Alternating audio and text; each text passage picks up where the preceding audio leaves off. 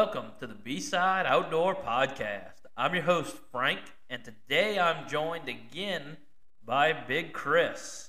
What's going on, guys? So, fall is upon us. You know what that means deer and the hunt for Red October. For y'all that don't know what that is, that's redfish will be everywhere and biting. I mean, they're, they're Hopefully, yeah, hopefully. I mean, hopefully it's been on the contrary to some people. It's been pretty skimp lately. Yeah, definitely the rod and reel bite is not there. But besides fishing this fall, we will definitely be hunting. So, as of this recording, teal season has been open for three days. Opened up on Saturday. Yeah, so teal season's here. Um, I'm going tomorrow. I think you're going on. I'm going Thursday, day after tomorrow, So, which is uh, it's gonna be it's gonna be a new experience. We're going to check out a new WMA, like we talked about on the last podcast. Get out there on them WMAs. I'm excited, man. I've never been to this little spot we're going to. Um, a buddy of mine actually, which is something we wanted to talk about. a buddy of mine actually put me on this spot, um, which was a huge help. You know, if you know something about a WMA, um, you definitely want. You know, if you ha- if you know somebody with some inside knowledge, it doesn't hurt to help a friend out. You know. Yeah, no, but it's it's one of them things that if you go somewhere with somebody, if they physically take you to that spot, and not just kind of like say, "Oh yeah, the northeast corner of this WMA," if they're mm-hmm. like, "All right, I'm going to show you this duck pond," the way I feel about it, and we'll get Big Chris's input is, if let's say Big Chris takes me to this pond, I'm not gonna go there without him. No, that's just that's just outdoor etiquette, my man. yeah, it, it's definitely. Um, now, if let's say we're going down to Trenos and it splits left and right, and he always goes to the right, he showed me the right pond, but there's a pond to the left that may have ducks. I feel like that's free game because I want to get some more people on here, dude, and, and really, because this is going to be a conversation that uh, some people was like, "Oh man, hell with all that." I'm, I'm going if I live it out, or if I sh- if it was a good a good hunt, I'm going there. You know, which I mean, I don't know. It all depends, man. Like, I make a trip down down the road every year. Well, I say every year. I went last year. he went once, that but it's yeah, every. that three minute video. But we're going again this November. But uh, you know, I went to a spot a buddy showed me, and um, I would never go there like without him. You know what I mean? Because the spot he's in, he's been hunting there since he's been hunting. So it's just kind of, and I mean, it's it's vast territory. So why, you know, Yeah. why encroach on somebody else's spot? You know what I mean? Yeah, especially like where you're talking about towards the mouth of the river. There's so there's school board land. Oh yeah, they got Weyerhaeuser. There's WMAs. There's um federal land. I mean, public. It's all it's it's all over.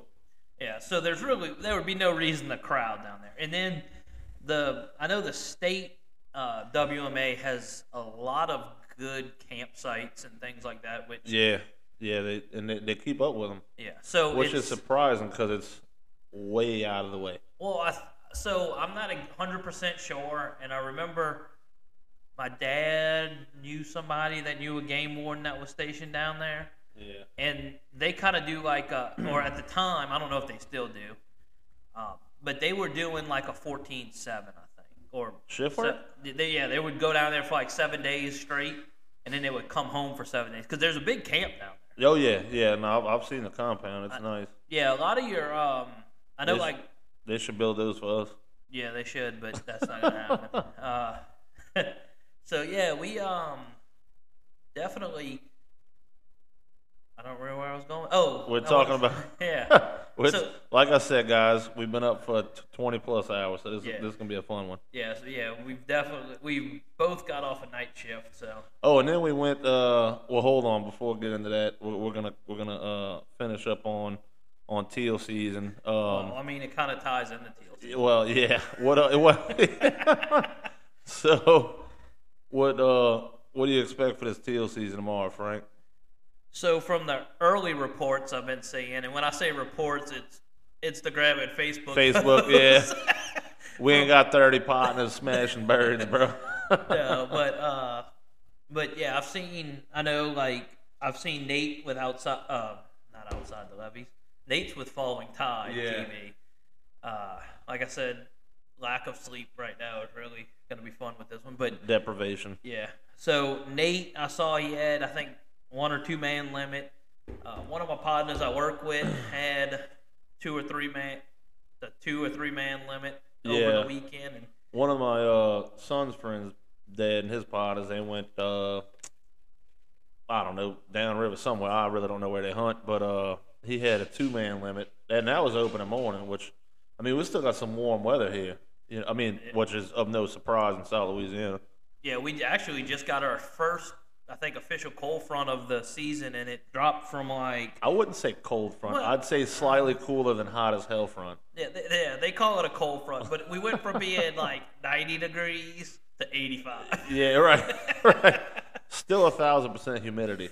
Yeah, But uh, that's about that's about the only time. Well, I ain't gonna say the only time, but you definitely want to hunt in shorts and Crocs uh, for teal opener. or even better, I bought a shirt for turkey season that's made by Badlands, and it's a cooling shirt. Yeah, Um, does that really work though? For turkey season, I don't know. It was cold that morning, so I had a jacket right. underneath it. The one time you went turkey hunting, you had a damn jacket I had a jacket underneath this hoodie, but I am definitely gonna try it out tomorrow because uh, it's gonna be hot. Mosquitoes are gonna be everywhere. Actually, oh, I did Definitely get your Thermacells out. yeah. Um, which with that beaver tail blind that Vinny has on his boat, I'm cranking that radius up and I'm cranking my other Thermacell up. And you can zip that up all the way, huh? yeah, it'll completely be enclosed until Yeah. daylight. So we'll see how that goes. Till the devil's pterodactyls leave. Yeah. Yeah. But um, I mean, like I said, we're hunting a new WMA, or new to us. I mean, but um, Thursday, and I mean, I always try to remain hopeful. A lot of guys say keep expectations low and you'll never be disappointed. But to me, like, where's the fun in that? Like, hey, we're gonna go out there and it's gonna suck. Um, yeah. I'm but- like, you know what? We're gonna go out there with smashing limits. I'll be disappointed after, but until that point, I'm gonna have fun with it. But you got to remember too, not only is teal season open, but nutria season open. So you can shoot five nutria per person. Now that sounds like some B side business right there. Yeah, we're going teal hunting, but we're coming back with some fur coats. and they also have gallinule open. Oh, uh, actually, let me pull something up for you, dude. This, this is how you know uh, on the B side we attempt, we attempt to to uh, open a meat market. You know, fill the box up, if you will. So I was looking at um, everything that opened on what was Saturday the tenth. Yeah. the Yeah, 10. so you're like, you know, all you big duck hunters, they're like, man, I'm not shooting all that other stuff. But in Louisiana, the you can shoot six teal, 15 king or clapper rails, 25 Sora or Virginia rails, and 15 gallinule. Now, everything I mentioned after teal, nobody else is interested in except me, Frank, and Vinny. I, I could almost promise you that. Matter of fact, I didn't even know what King Clap, King and Clapper, Sora, or Virginia rails were. I went and Googled them and saved images. So when we're out there Thursday, I could be like, "Yep, that's on the list." yeah, so I mean, that's another thing. And what what I think is really funny about nutria is that during well during any duck waterfowl season, you're not allowed to shoot any lead shot at 'em. So you can't even have a 22 in the boat to shoot at them. Like, yeah, Yeah. I'm shooting at ducks with a 22. It's it, Yeah. they'll be safer flying in front of me. As we've seen this morning, Frank, none of us is hitting a duck with a 22. I promise. Yeah, I I promise. know. We had a hard time smashing clays with 12 gauges. Yeah, so tying in the teal season, we actually went this morning with uh, Josh, who you've seen in a bunch of our spec fishing videos. Yeah, he don't talk at all. Nah, well, he does, but we have to edit most of what he Yeah. says out. Oh yeah.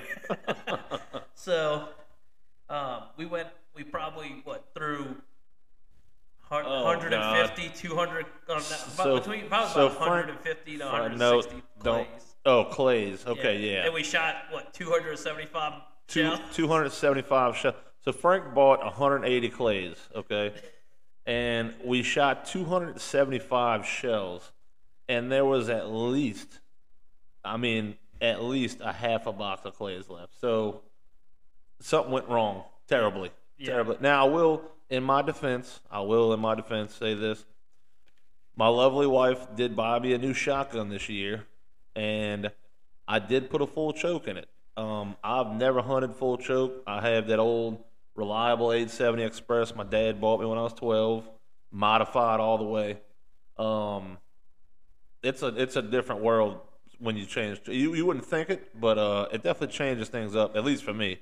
I don't know. I don't know how you guys feel. So yeah, big time duck hunters actually do what they call pattering a gun, which I've never heard of duck hunters doing it, but I've, I've always heard of turkey hunters and deer hunters doing it. So Yeah. basically, you So get big time bird hunters, not big time duck hunters. Yeah bird hunters. Um, but I've never I've never heard of a duck hunter doing it um, until just recently, and then I heard like seven or eight people do it. So maybe I was just in the dark these all these years. But Yeah, well, we don't have those ducks and limited ducks, so no, we just, hey, Dad, can I borrow your shotgun? Right, I'm going duck hunting. You yeah, know? and that's pretty much how we all grew up. You know. Yeah. Um, I I grew up bar- using my dad's 870, which is the same, almost identical gun I have, except he just had the the Magnum, Yeah. and I have the Super Magnum, which I could shoot three and a half right. out of it. But I mean, you don't need three and a half, dude. no, no. I mean, I think I got a partner went on a geese, uh, geese goose hunt, and uh, he was knocking them down with, believe it or not, two and three quarters. yeah, it. And then what real so if if I ever go to hunt flooded timber, I'm definitely putting a modified choke in my gun because Well, yeah, that's that's all close range. Yeah, but that's, that's, all close yeah, range. that's your point. The gut, the the barrel at the duck. That's Yeah. about to hit the And end I, of believe it. or not, though, early season teal, um, yeah, they're coming in doing 80, but they're coming in fairly close depending on how your spread is set up. So a modified might be better Yeah, then for early teal yeah. season. Yeah, because Now later in your season, you know they're, they're, I mean they've been shot at from Canada all the way down here. You're gonna need that that full choke, that full extended choke to get. So last even early November, man, we had problems with them on the outside of the decoys, and we just couldn't connect. yeah, it's, it's And this was ducks in the water. Well, I'm not even talking about like I'm talking. yeah. You you want to talk about things that like ducks start getting wise to spinners.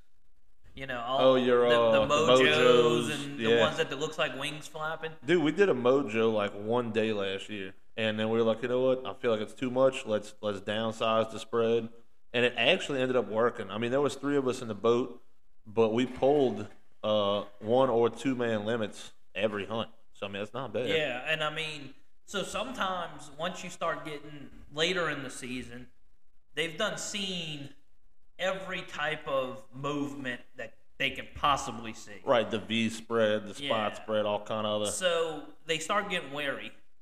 So what I like to do, and well, I don't duck hunt very much, but when I do, coot decoys, and everybody's probably like, "What in the world are you talking about?" You're not the only person I've heard say that, It- man. It is a comfort decoy. It's I guess they figure if these dumb birds are dumb enough to land here and they're not getting killed, yeah.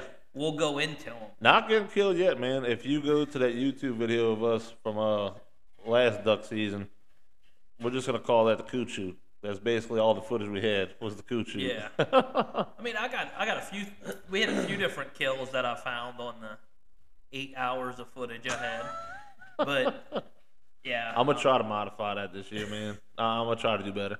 Well, like, what's good about going on the both of us going on teal hunts this like within the next few days is that we can practice the filming beforehand. Yeah, we could try to set up. and that way you can kind of understand and we can Right. tweak that because even even if I don't get enough footage to make a video, you don't. We can Yeah, still make a some- video. put something together. Yeah, I want to try to get something decent for you guys this year, especially, you know, we're doing a five day, uh, five day Venice trip.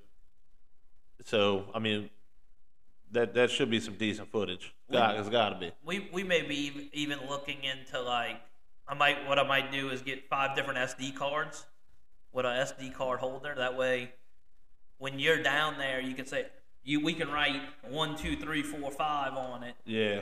and then just like a miscellaneous one in case you run out one day. I tell you what, though, I'll be burning through batteries because I'm not doing that oh. start and stop recording oh, oh, unless no. we shoot. Unless we shoot. So so that that's another thing that has changed, and I quit using the GoPro batteries.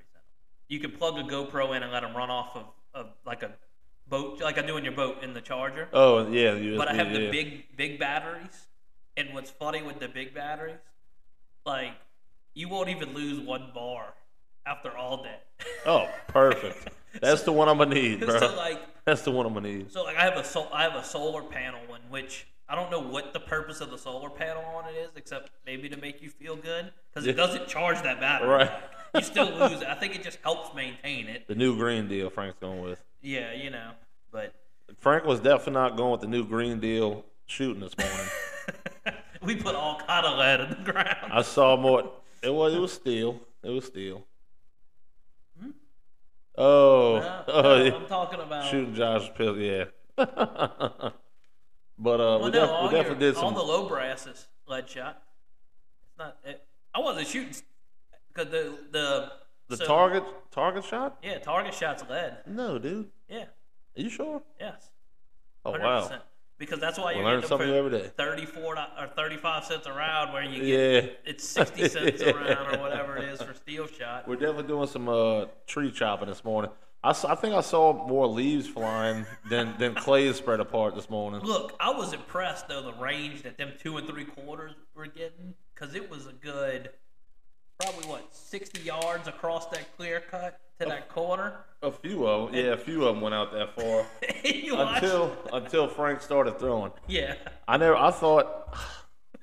I wish I videoed it, and and and uh, I wish I had a video to put online for you guys, or you know, on YouTube for y'all. Frank's. I don't know how to explain it. It- so it- it, imagine the worst person you have ever seen throw a like. Okay, you remember the longest yard, Brucey? that's Frank throwing It's, it's skeet. Bruce. Brucey's tied the Yeah. shot. That's what it looked like. That's that's Frank throwing skeet. I swear to God. so definitely gonna have to get a, uh, a Luckily, skeet thrower. luckily for us, we all suck at shooting, so we had enough skeet so Frank could practice. That way, he, if he goes with anybody else, he might not look as bad. Which, like Josh said, the only other person I'll probably go shoot skeet with is Vinny, Right, and he expects it. and he expects it already. he expects it. He expects it. But um, yeah, be on the lookout in the next um week or so for the teal videos. Hopefully, we got some good content. Hopefully, we have some birds moving in um on this new WMA. I'm excited about it, and I know Frank's excited. Oh, I'm definitely excited because so they're gonna be on a different WMA than I'll be hunting, Yeah, but so that should be little, It- at little least bit of a different change. scenery. Yeah, a little bit of a change up. Um, A little bit of a change up. So another thing that's happening in two, three weeks, Two weeks. two weeks, Two weeks.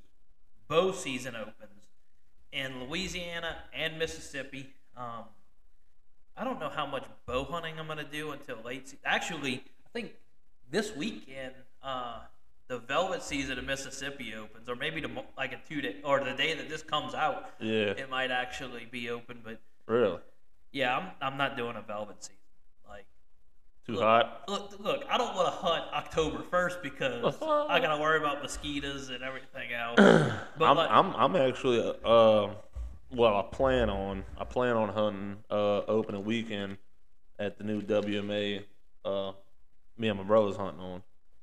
yeah, that that should be good. Um, but along with bow season, so let's say, Big Chris, you're sitting in the stand and you see a piebald. So for people that don't know what a piebald is, a piebald is basic. It, almost looks like an albino, but it'll have patches of brown throughout it. Um, it's a genetic mutation. They have some issues with them, but anyway. So It's just a a s- pigment change. Yeah, That's all it is. Yeah. If if you see a piebald, are you shooting it? Immediately. Immediately. Dude, I'm dropping that thing. I don't even care. That's uh, you, you hear and I'm not talking about. I'm talking about just in the hunting community. Period. You know, you got guys questioning, "Oh, would you shoot it or let it walk? Shoot it or let it walk?" Because I mean, something that unique. I mean, it's sounds weird, but it, it is beautiful in itself. But uh, no, that's all day. That's Yeah. that's all day. And um, what about you? Oh, I, I'm the same way. If if if walks out, you know, because I had a, I actually know somebody that had a piebald on their property.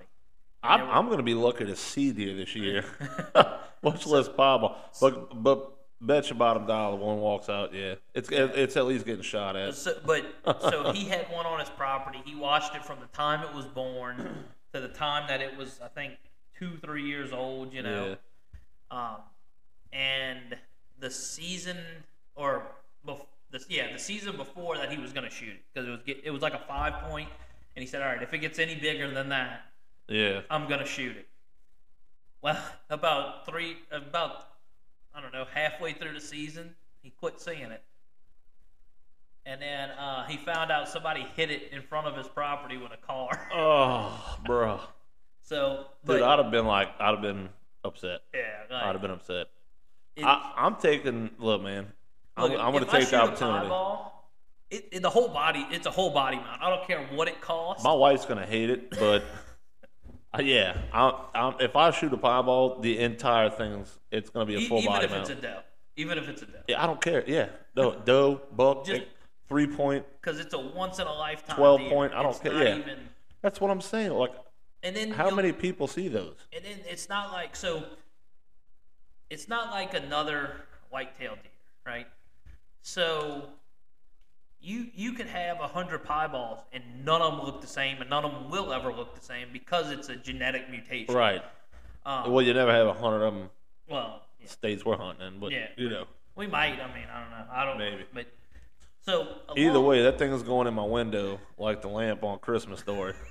I'm pro- I'm telling you right now, bro. That thing is gonna be loud and proud in front of the window. we're gonna put it in a box and just put fragile so people think it's Italian. G. Sleep deprivation. so another thing that goes with bow season Oh, you know what we forgot to tell them? Well, what else happened this morning, Frank? Other than the fact we can't shoot skeet.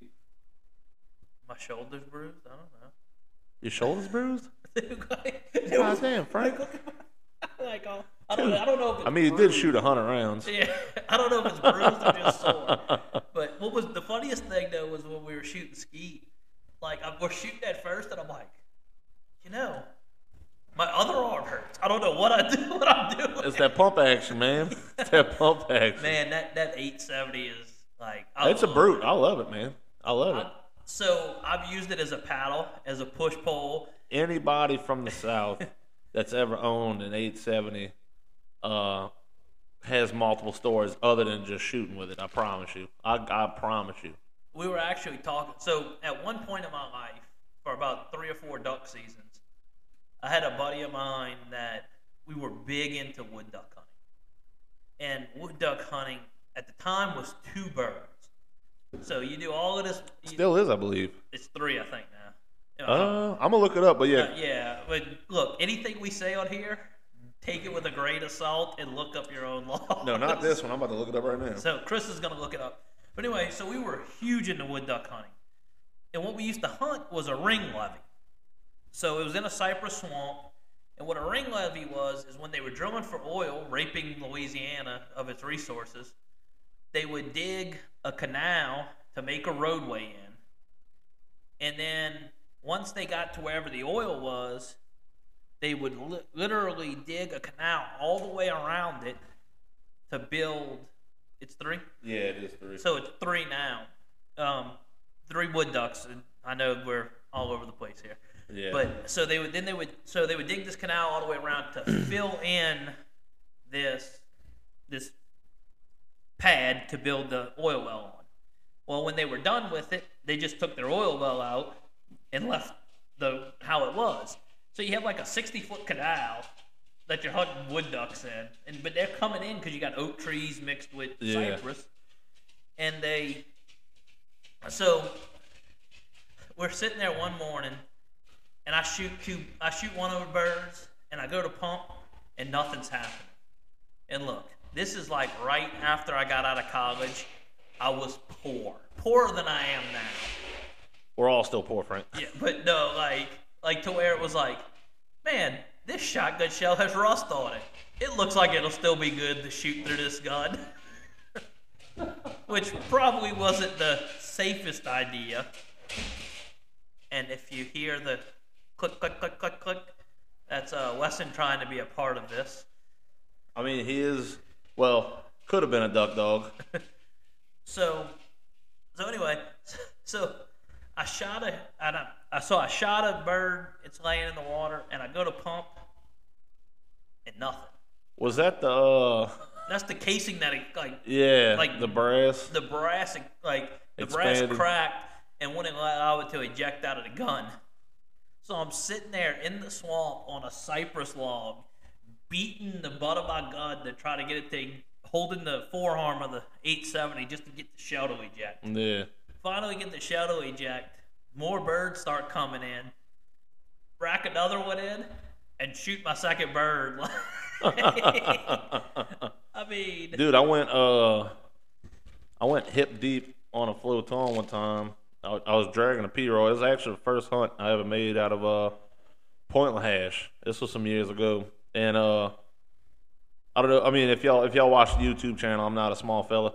So one hand was the 870, the other hand was the pirogue, trying to pull myself out of this. I mean, just black hole. You know what I'm saying? The boo pootie. you know what I'm saying? And uh, I mean, it operates flawlessly. And, I mean, I think my dad paid like 300 bucks for that gun. Yeah, they're It's- they're not expensive, um, and they haven't. I think since it was like the seventies or eighties, they've never changed the design. No, no, it's the same. It- the only unfortunate thing is uh, Remington went out of business, so there will be no more. Really? I Hell know. yeah, Uh, yeah. I, I missed that. Yep, yep. So, but yeah, so and then I know right before well, then right before they went out of business, they announced they were going to make a tactical 870, and the difference was going to be instead of a tube magazine, there was going to be a box fed magazine. What? So like you know, Mossberg has their tactical shotgun that yeah. has the box magazine. It- 870 was doing the same thing, so they could compete. I mean, it's, I mean, yeah, it's probably one of the most iconic pump shotguns yeah. The 870. I mean, it's just a tool. It, it's a. because you could get anything from traditional wood stock, blue, That's what I have. That's what I have. and like mine's a polymer stock Yeah. with like a synthetic powder coat on it. So, I mean, they've been around forever. The the barrels you could get, I think, were from 18 inches to like 28. 28. Yeah, that's what I got. 28. I got it. The 28, I think, is the Wingmaster, I'm- I, or I don't know. I don't think know. I know one of them was designed for hunting, but so my uncle actually has the same shotgun as me. It might be a soup, uh, just a Magnum, but he has the 26 inch barrel, and you don't realize how much two inches makes a difference. Like when it comes to swing, he could swing like twice as fast. Yeah. but long range, I wish two inches made a difference. but long range that that The little 28, yeah. yeah, the 28's the way to go. And, and a lot of times hunting in the marsh, You need it. we have we have to take them Yeah, you because need it. they're not the ducks. That- I mean, uh, it's not even just the marsh; it's the marsh where we're at. You know what I'm saying? You, by the time they get, we're the end of the line, basically. So by the time they make it down here, I mean, dude, they've been shot up for thousands of miles, yeah, they, from Canada all the way. To, all the way down, So all the way down. But uh, what uh, when I when I was, I was asking what else happened this morning, I I still don't remember what else happened. what what didn't we find this morning, Frank? Oh, so where we went shoot ski, um, there's a some clear cut that we deer hunt on, and I had put Chris's camera out what about a three four weeks ago. Yeah, it's probably about three weeks ago. So he's like, "Oh man, where, where's it at?" So we go walk over there. I was like, "It was on that tree," Somebody got me. and I was Now, like, this is private property. "Yeah." And I was private like, property and somebody uh, now And then there was another tree next to it that I was like, well, maybe it's on that tree. And it had some vines growing on it. And I went look there, and it wasn't there either. So, Yeah, that's sad, man. I mean, especially I don't know with, with everything else going on, we we need to at least be together in the hunt community. You know what I mean? yeah, it's one of them things like, which it wasn't an expensive camera, but No, no, it was a um, you know, thirty dollar Academy camera, but it's just the principle, I guess. yeah, it definitely is. But And that goes back to the um, to you know, hunting your buddy spot. Yeah, it's just kind of a respect. You know, I mean, we wouldn't have cared if somebody was cutting across the property. You know? oh well, it's technically not our property, but yeah, no, but you know. because But they- don't don't steal. You know, don't take don't take something that doesn't belong to you. Yeah, we would definitely gonna be missing a camera now. But so that that what that turns into now is that oh, you want to steal our cameras? Guess what? I'm going to buy the expensive one with GPS tracking, Yep. and I want you to steal that one because you're going to jail. Yeah, I, I Because want it's, I want a those four federal hundred dollar charges. camera. Yeah, I want And those federal charges for sure. yeah. So, but all right. So, also, what goes along with bow season? The biggest debate in all the hunting community is broadhead selection, and I'm not talking about size, or I'm not talking about oh size. I'm talking about the mechanical versus fixed blade. And I have a very different opinion on.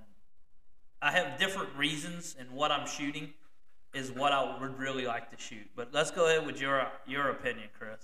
I'm gonna go fixed all day, uh, and the reason behind that is, you know, I'm not saying there aren't mechanical blades that are reliable. I'm not downing anybody for using mechanical blades. I mean, hunting is based on your opinions. You know, where do you hunt? What do you use? Things of that sort. Uh, I prefer fixed blade, fixed three blade because um, you're still getting that that wound channel that you're looking for, and to me, it minimizes the possibility of an issue. Um, some mechanical blades, whether they open or not, still create a decent wound channel, but uh, some of them open, some of them might not open for whatever reason. Um, there's a lot of good companies, there's some cheap companies, but with a fixed blade, it's open. There's no there's no question that you know whatever it is you're going for, it's gonna get the job done. Now, with I mean, there's pros and cons with everything else, but with your fixed blades, you do have a much larger uh, wound channel, and that I mean that helps the process. You know what I mean? Yeah. So this is my crazy idea in my head, and I may be wrong, but it depends on what I'm shooting at. An animal such as an elk, a pig, anything that's tough hide, What are you going with for the elk? I'm shooting fixed blade all day, Okay, whitetail.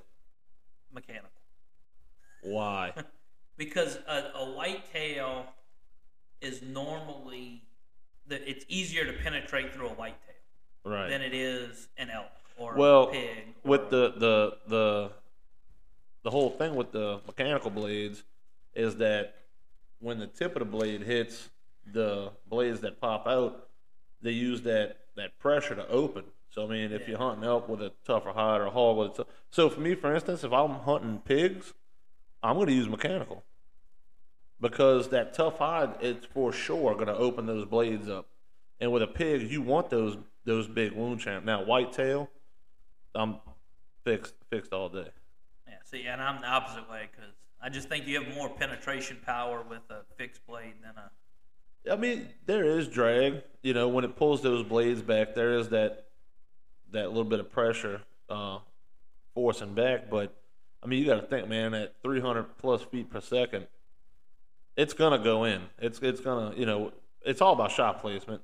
But uh, Yeah, I, I mean, if you if you hit a deer high shoulder, regard. Well, well, it depends. but- yeah, and it depends on how they're facing and you know that, Right. that's one thing that a lot of people look at and be like oh well i'm going to shoot it on this part of you know let's say it's a one of them a and number graphs and it's like Yeah. i'm going to shoot at the f1 let's say right. well yeah that works if you're dead flat even with the deer. If you're elevated, it doesn't work. Right. Because an arrow has a travel pattern. Or if it's quartered away, Yeah, or quartered if it's quartered two. away, quartered away, you got to change where you put that shot place. And I mean, like we talked about in the last podcast, I fired off two arrows and missed, and them things hit clean ground. And my blades didn't flex, they didn't dull, nothing. So, I mean, I feel like if it were to hit a shoulder or hit a rib or something of that sort, it's gonna get the job done. I know some of your mechanical blades they're gonna they're gonna break off uh, if it's you know. I mean, to me, I like I said, I don't use mechanical. I'm not downing mechanical. Hunt what you like to hunt. That's my main motto. Yeah. It, Um. Now, I would say I want to go to the store and buy the cheapest mechanical broadhead you could find. And torture test that thing. Yeah. Because, like, I'm with you. like with my cross, which this will be another topic we get on cross ver- crossbow versus Compound. compound or Yeah. traditional. But Well, um, that's that's a whole other we'll- conversation because we'll- yeah, traditional- We'll, talk about traditional is neither compound or Yeah. crossbow. I promise you. But so with my crossbow, I shoot some Grim Reaper heads. What's really cool about the Grim Reaper? That's the one with the like the three inch cut. yeah. Jeez. So What are you shooting elephants? my, my dad actually shot a 14 point Missouri with it, and uh, he he said like he said definitely whenever you buy, he told me he's like when you buy the heads, he said immediately buy all the replacement parts. Oh, there you go. He says There you because you, go. will damage them. He says, but what's cool about them and the little bit of research I've done is that most of them when they open, they're open. They don't close back. Yeah. The Grim Reapers, when the inertia stops, they close back. What are they spring loaded? I think so. Yeah. I, I, I, like I said, this was a few years ago. So I guess the theory behind it is when they close back inside the cat, they, they're cutting Yeah. again. Yeah. So, like, I mean, dude, if, it's, if it's up against the heart and it closes, now you have a three-inch right. gash. That's probably another. Even if it clips the heart. Yeah. You even know? because at that point it's gonna bleed out. But like I said, you know, depending on what you guys shoot, that's completely up to you. There's, I feel like there's pros and cons to both. Um, but at the end of the day, with anything else, get out there and practice, and it's it's all about shot placement. I mean, you know, there's guys that shoot competition. There's guys that, I mean, they're out there every day shooting, and uh, but mistakes happen. You don't want them to. That's why you practice. Um, but it's all about shot placement. And, and you know they, they talk about with like for example they normally say like a 125 grain broadhead is what you want to shoot when you're hunting. I shoot a I shoot a hundred grain. You well, the thing is, I was talking to a guy that's a competitive bow shooter, Yeah, and he shoots 100 grain all the time for his. Actually, actually, I think he shoots 85. yeah. A lot of the a lot of the comp Because it's the speed. like yeah, they want the speed. So So, but what he was saying is he shoots 85 on his bow all day long, and even like when he hunts. And we were, ta- and I was asking, I was saying, well, why? And he's like, why would I change the settings on my bow to hunt? You know, he's like, I'm used to it. I know I can hit the target. Yeah. And it's about my shot placement. It's not. it is, it is. But I, I mean, getting into bow hunting, you know, it was one of those. Hey, I want to. I like archery. I want to buy a bow. Um, and in doing that, you're like, oh, I'm gonna buy a bow. I'm gonna put some arrows in there. Get some kind of broad. It wasn't when I bought a bow. It wasn't. I have everything planned out, and this is why. It was like, Yeah. okay, I have practice tips. They weigh 100 grains. I need 100 grain broadheads of some sort to get the job done. But Yeah. after getting into the bow hunting, I so the heavier weight you have on the front, that adds to your foot pounds, and that is important in certain instances. Well, all right. So the noise you're hearing right now, I don't know if y'all can hear it. It sounds like somebody's drilling into the side of the house. It's because they actually are drilling into the side of his house right now. So we've been waiting for gutters. I'm sorry, guys. We've been waiting for gutters for like eight months, and they pulled up about 20 minutes before Frank did. so, Uh, this is what you get. We got stolen cameras, can't shoot pigeons, and uh, drills. That's what we're doing. But so we're uh forgot where I was going with that. We're, we're doing um we're doing grains on broadheads and, Oh, and foot yeah. pounds. Oh, so, along with the speed though and proper placement of the bow, your your foot pounds and you know that's that's important as well because that adds to the the penetration. So I may say this wrong, but I know what I'm thinking, and it's It's it's possibly wrong. Uh, what you got? so mass equal. Frank, stop. It, We've been up for 24 hours. Let's keep it All simple. right, Let's so- keep, let's keep it easy. so I remember this from basic physics. Oh God. When when when you have something accelerating, the more it weigh, the amount of energy, energy transfer. It Yes. transfers more energy. That's the foot pounds of torque. Yeah. So if it's move, if it's a hundred grain broadhead moving at eighty feet per second, it's going to give X amount of um, energy transfer. Right. If it's a hundred twenty-five grain shooting at seventy-five feet per second, it's going to give this much. You know, and you can do the math. I'm not going to do it because twenty-four hours. Um, Look, I mean, you, your your bottom of the line bow shoots 300 feet per second. So if you're shooting 100 grains at 300 or 125 at 300, I feel like I can get better penetration at the 125. I just, Yeah. like I said, I went with the 100 grain because that was the practice tips I bought, and you know, it's easier to tune your bow with the same amount of weight. It, what? Oh yeah. You never, you never shoot heavier or lighter broadheads than your practice tips ever. So, this was another conversation we can get into is crossbow. I'm just gonna say crossbow versus bow. So I want Nah, you can't, you can't do that. Well, man. okay, let's say crossbow versus compound. Uh, yeah, that's a conversation we can have because you can't, and that's oh god, I'm not, I'm not gonna say I'm aggravated about it because it's, it's nothing to be aggravated about. It's hunting. It's, it's you're doing it because you love it. Um, so my brother, he's ten years older than me, and he started hunting. Jesus Christ, he's 45. He started hunting when he was 18 with an old, I mean, a Stone Age PSE. This thing sounds like a ray gun when it shoots off. I mean, it's just loud, bro. It sounds like a collision. Yeah, it's like a. And I'm like, dude, what do you? And he was like legit hunting with this thing. Now, by, I by no means have, uh, you know, Mathews Solo Cam ZX 3000. I bought a 2014 Bear Domain from a buddy of mine, and it's it's done, it's it's doing fine. But his bow is like, Jesus, I, I feel like it's the first model PSE came out with.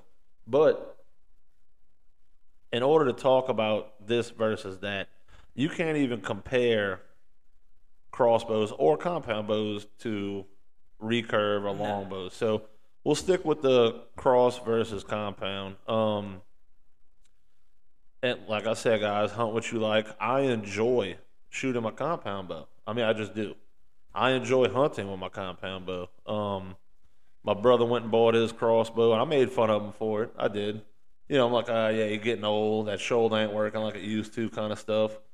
But when you hunt WMAs, um, it's hard, dude. It's it's it's a lot of work to hunt. So you're trying to minimize, you know, problems.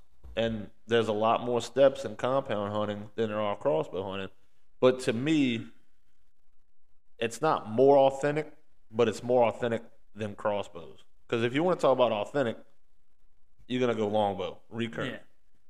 So uh, my thing is, I have both. I have a compound bow and a crossbow. What I like about a crossbow is if my daughter wakes up tomorrow morning and says, "Daddy, I want to go bow hunting," Oh, 100 percent. I can. 100, yeah, You know, she don't even have. I don't even have to let her shoot it before. As long as she understands the mechanics of it, Right. that she can shoot it. And it's I mean, you wanted to practice, well, but yeah, yeah, but it would be. it's the point of that she can do it. Yes. Right. and and I believe for somebody that's let's say newer in the hunting and they might not be too sure about guns, a crossbow is really the way to go because it doesn't. So the Quality Deer Management Association actually does a thing where they get people into hunting that's never hunted before, and they do crossbow hunting. And Well, now, it's it's. I mean, for that case, it's all about simplicity. yeah, You know, it's it, and that's what it is. It's and for somebody that doesn't have the time to go out, you know, because bow hunting takes a lot of practice. yeah. I mean, well, I'll shoot my backyard. I mean, Yeah, but that's what I'm saying. You have to go out at least once a week right. to maintain that. As opposed to like with my crossbow, I can pick it up right now, go shoot three or four arrows out of it. It's good. It'd be like, all right, I'm going bow. Yeah, and look, like it's, it's the same thing as the broadheads. It's it's um, well, not really. There's really no. I guess there's pros and cons. Like I said, there's more. There's more that goes into uh, compound hunting as far as like, you know, finding your range, drawing back, things of that sort. well, you still have to looking. do that with a crossbow because like my pins are set at 20, or I have a. Called the BDC, but I guess it would technically be a bolt drop compensator at that Yeah. point. And like mine are set. Probably need. I need. This is why I need to go shoot my crossbow. Uh huh. but mine are set at like as- it's zeroed at 20 and it goes up to like 60 Right. which this is what i'm going to say the main thing why crossbow hunters get a bad rap and this is just my feeling on it is because what'll happen is that let's say they go out and they take because you could i could shoot 100 yards i've shot 80 yards with my crossbow before I mean, have you seen Cameron Hanes? yeah This It- man's shooting. I mean, he's shooting 3D targets. I don't Yeah. think he's hunting at that range, but he's shooting 108 yards kill shot uh, on these 3D targets with a, with a compound bow. yeah So But- it's it's but you still have to practice, man. And- you still got to practice. But like, so, at, there's a there's a can you do it and is it ethical? Basically, is how you have to look. oh at. God, I And I wouldn't. 40 yards. Yeah, 40 I- yards. That's what. So I would be comfortable with a 40 yard shot with my crossbow and my compound. Yeah. So I would never take a shot that I with my crossbow that I wouldn't take with my compound bow. Is how Right. I look at it. But And a- the reason is, is yes, I do have like mine's moving at I think it's 310 feet per second. With It's got to be more than that, man. I'm shooting it might 320. um, it might be 410. Feet Probably four. I'm shooting 320 out of my Yeah. compound. So it's probably it's 410 with a I think it's like a 425 grain bolt. right. Yeah, that's But- another thing. You well, that adds to your foot pounds right yeah. there. But the way I look at it is I'm not going to try to reach out further with it because can I do it? Yes. Is it ethical? Probably not. And that's why you see a lot of deer that are wounded with them is because you got guys that are like, I got a Ravin. I can shoot a pie sized group at 100 yards. Yeah. Yeah, but I that's mean- into a soft target. I mean, soft air quotes. Right. But getting back to the compound versus crossbow, I think you could take somebody that's new to it, and this is how I look at it. There's an evolution to? Um, some people do start out as bow hunters. Most people start out as a rifle hunter, Rifle. Yeah. and then will evolve into bow hunting. Um, for me, it's about extending my season to be in the woods. And that's, I'll be honest. uh, uh, When I bought my bow, it wasn't about extending my, uh, extending the season. I mean, not not to say that that didn't play into that, but um, I bought a bow just because I, I like archery. I think it's uh, you know, a lot goes into it. And I mean, I'll be honest. Uh, we talked about in the last podcast with the doe and the, that I missed and this and that. Um, I get excited, man. I get excited about a challenge. And I mean, hunting in itself is a challenge, but I don't know. I just feel like, and nothing against rifle hunting. I, I have my, my son shoots rifles, I shoot rifles. Nothing against that, but to squeeze a trigger at 200 yards, I mean, that's. You- I feel like it's the chase. It's the chase of the game. Yeah. You, know, you got to bring them in up to, you know, 40, 50, whatever you're comfortable with. Yeah, and or even find out like. So I was talking to uh, one of my uncles that bow. He's a he's a hunter. This dude like it, every weekend he's either duck hunting or deer hunting, depending on. He's either duck hunting or deer hunting, depending on what's going on. You know. Like his wife lets him. Yeah, yeah, like Yeah. like he he's a he is hardcore. And we were talking. I was talking about saddle hunting. What is uh what does he shoot? He bow hunts? Oh, he bow hunts. He's What is what is his idea? Compound crossbow. He uses a compound. Con- and see, yeah. I mean, look, But- you could be a hardcore hunter with a with a crossbow, but compound man, that's the way to go. But I, I, like. think it's just one of them things because, so he's a hardcore hunter, and I think he just doesn't want to spend the money on a crossbow. Well, let me ask you this. let me ask you this. In your opinion, not that it's authentic at all, because if we're going to talk about that, we're going to talk about Fred Bear and the recurves. But in your opinion, what is out of the two? What is more authentic? Oh, definitely uh, compound. Compound. And a lot of guys argue, well, compound's the same as as crossbow. And he's okay. Why is that? Well, if you set your pin to 20, 30, 40, I got mine 20 through 60. You have your crosshairs 20 through 60. Yeah. If you set your pin, it's done. Yeah, you say that until you draw back and you're not positioned right, Yeah. and you kick a blade of razor grass, and now these does are looking at you. or or Whereas with, I feel like with a crossbow, once the hairs is on, it's it's on. or like with us hunting hunting big pine, right in Mississippi, it's one of them things that you you wait to draw back until the deer's head's behind something, and then you wait for him to take a step. Where's your crossbow, it's drawn. Yeah, it's drawn. Bolts I'm- in, yeah. it, it's, it's getting set out and waiting. it's loaded, ready to go. Um, now I won't knock anybody for using either one of them because I No, use both. we're not doing that. We're not doing that. Yeah, this is not. We're not knocking anybody for, like like Frank said, he's got a compound and a crossbow. And- I, I eventually will have the same. You know, when when my son start. Uh, now my oldest son has been asking me for about three years to, for a, for a compound bow because he sees me shooting, and I want to get him one. And my wife's like, I don't know how often is he going to shoot it. Well, how often do you shoot anything, huh? Yeah. Every hunting season. You know, and it's it's one of them things that like my sister was a competitive 4-H bow shooter. dude, it's fun. And- I love it. The biggest thing and now it was just the round targets you're shooting at, you know, 25 Yeah, yards, but still, 30 though, I mean, I guess it's not fair, but I love Yeah. archery for it is. But one of the big things I remember them talking about, and my dad was like, where they get you is they won't necessarily do like there'll be like a 50 meter target, and then they have like a what they call a freestyle, yeah, and what it'll be is like it's 37 meters. So you have to know your pins good enough Yep. to how to split pin and hit that. So like I actually um, I follow I think it, I think it was Hannah Barron um, on Instagram. She had a thing where she was shooting I think 80 or 90 yards with a uh, compound. with a compound, Jeez, but she was talking about dude, how she's a monster, bro. She's Yeah. she's like a true, true grit as they come. but she was talking about how she knows the different parts of her sights. So like her pins run like one through fifty yards Right. or one through sixty yards, and um, then the top of her bubble, bubble is a different yardage. The bottom of the bubble is a different yardage. A lot of guys do that, It's especially like- if it's a, if it's a like a five pin fixed sight. Yeah, It's not that roller sight because those roller sights go from uh, ten to like hundred yards on, on a compound. I've got a fixed uh, or that five- Garmin Xero that you. Oh god, Have you seen That's that? we're gonna get into that next because I I kind of feel like we're, we're we're we're starting to get into the uh not fair chase law there, but we're we're, we're gonna get into that next. But um, I've got the fixed uh, five pin, and uh, so anybody that that bow hunts, whether it's crossbow or compound, you know arrows are not cheap. Now you can buy cheap arrows, and I have a few of them. I call those my experimental arrows.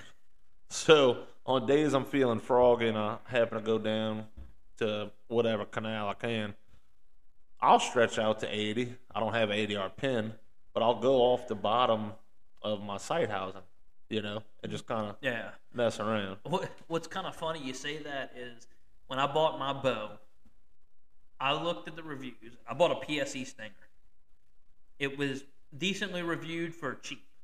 You know, No, the PSE Stinger, um, uh, buddy of mine, he, he bought one. It's And- it's not a bad bow. no, it's it's a good little bow. Um, I think I got three three fixed pin that came on, it, and that that's what I shoot because I'm shooting 20, 30, 20, 30, and 40, 40. and that's what I'm comfortable with. That's I mean, look, I don't it's funny because they talk about tuning arrows and all, and I really don't. Look, guys, I'm letting you know. I have no idea. I don't understand that. I know I can, like, so they What do you What do you not understand? like like they'll take an arrow. Are you talking paper tuning? I guess I don't know. Oh. I, I don't, I've never tuned an arrow. Like my dad. So Tuning a bow or tuning an arrow? tuning an arrow. Okay. I I have no idea how that works. So y'all don't hold that against me. I know I have one arrow that's marked because I know it flies to the left. Well, that's that's that's your fletching. yeah. That's your fletching. Um, but it's it's kind of comical because I bought some. I think it was Bloodsport arrows, right? And they were cheap. They were decent arrows, but they were cheap. And when I say cheap, they were like when you bought them. Yeah. Now look at Bloodsport. Yeah. So yeah, when I bought now they aren't the witness ones. The witness ones are the one. So Bloodsport has I don't know the name of the ones I have, but they have just a straight shaft on them that don't have like it has markings and all. But the witness ones have a little white piece, and they were like thirty dollars a dozen more Yeah. than the basic ones. Yeah, I think I paid sixty bucks for like half a dozen. Yeah. So well yeah. So when I bought them, it was thirty dollars for a dozen Bloodsport arrows, Yeah, yeah. and I was like. Look at them now. Look The- them now, the- you know, the it was like the straightness of them was like .006 or .003, and I was like, look, I'm not a professional shooter. Will it help me? Probably. Am I gonna am I gonna buy the cheaper arrows because they the straightness is up? That's my eight-year-old attack dog. Come here, boy. But uh, So yeah, so with, I mean, after this morning, Frank, clearly we could tell you, you do need all the help you can get. oh, I, I did. can't talk a lot. I was, I was messing too. I don't know. The couple of couple of them I spoke with your gun, like there was no You like, you like that one? oh you yeah. like, dude? Yeah. I'm uh, well, that's that's kind of off key, but yeah, it's nice. yeah, It's nice. definitely. Um, but Now, what's your? Let me ask you this: How often do you bow hunt? Well, like compound bow hunt, or bow hunt in general? I think I've bow hunted three times in the last four seasons. Oh my god! so I don't. I, I, don't, can't really answer yeah. that question. Well, I'm asking anyways, and I mean, you know, you guys get on the page and, and let us know where y'all at with, with bow. I I love bow hunting, bro. I really do. Uh, to the point where now you want to talk about traditional. You know, what's more authentic, what's more traditional. Um, I've actually wanted to get into recurve no sight because you know uh, in the recurve competitions they they have little peep sights. Some of them. Now some of Yeah. them is bare bow. I've actually wanted to get into bare bow, um, just just target shooting for the fun of it because I enjoy it, um, and and maybe eventually making a hunt with it. Is that something you would do? I definitely. I don't know if I'd make a hunt with it, but I would definitely. But just backyard having fun. oh yeah, I would definitely. I'm not saying I would hunt with it. Like I said, you're trying to, uh, especially where we hunt, you're trying to eliminate uh, just anything that could go wrong. But I don't know, man. It's something about that, you know, just getting back to the grit, you know, of of traditional bow hunting. Yeah. I think that's cool. Uh, it's very interesting to me. You, you know, another thing that I would, which I'm saying this and I'll never probably do it, but I would like to knap my own arrowheads. Like, You like the what? knap. So, knap, which is breaking the stone and like making a traditional arrow. Oh, Native no, yeah. So yeah, I'm not that traditional, bro. I'm not. Yeah, I'm not. like I'm I not would like to. I think I'd like that. to do it. It just be like, this is an arrow. I Yeah, yeah, right. Hanging up on the wall because Yeah. you're never gonna use it. yeah, never shoot it, but No, no, I'm, I, I, I wanna, I wanna hunt. I mean, whether I do it or not, it's uh remaining to be seen on on B side. But uh, I want to do a traditional traditional bow hunt. yeah. So let's let's kind of transition into what else is going to be happening this fall, Um, which pretty much will be the fall fishing and I do have, yeah, be well end of October. I mean, we're still in September, but uh, we got some fishing coming up, guys. Um, I've got some family coming down, which if you want, I'll definitely get that the footage of that going. Yeah. I've, I've got some family coming down from Idaho, and uh, one thing they look for, well, one of the things they look forward to down here is the fishing. Um, you know, whether they change the limits and and this, that, and the other aside from the point, we still have a great estuary, and uh, it's just a totally different style of fishing than what they have. So we're gonna have some new content. It's just gonna it's we should be looking for a blast here, guys, uh, from October till at least February, because we've got uh, teal season just open, we got bow season opening up, rifle season gonna be opening up. I've got some family coming down. We're gonna do a lot of fishing with them. Um, what else? Oh, Big Duck. Big Duck opens Yeah. November. So, so something. pretty pretty much from now until Feb mid or actually from February fifteenth down here. Now I don't know about the WMA we we hunt Wow. now, um, but yeah, pretty much till now till February. Well, Be on the lookout for some good content. yeah, and I mean even still from now until the end of Mar- well, the end of April because by the time That's right. You guys will Tra- be uh, trapping. Tra- trapping. Well, Yeah. I'm gonna trap in Mississippi this year and for predator management, and so basic. And then what's funny is the day that trapping season ends in Mississippi, turkey season starts. So it'll roll right into the turkey Yeah. season. yeah, So- and maybe this year you'll actually get to see us trap some some hogs. I don't know yeah, yet. I, don't know. yeah. We um, which hogs is something I can trap all year round. I can cable restrain them all year round. Yeah, Um, you can night hunt them suckers Yeah. all year except for during hunting season. well, I think you have to take them by legal means and necessary during the big game season.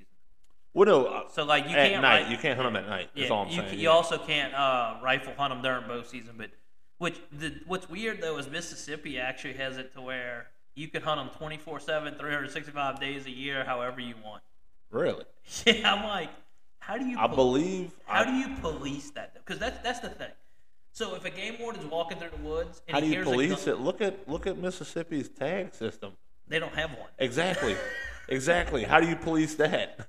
Mississippi's like, hey guys, um, It's an otter system. Yeah, we expect you to. It's like that old mom and pop launch. You know, Yeah. hey, we expect you to pay five dollars. but nobody's gonna come check.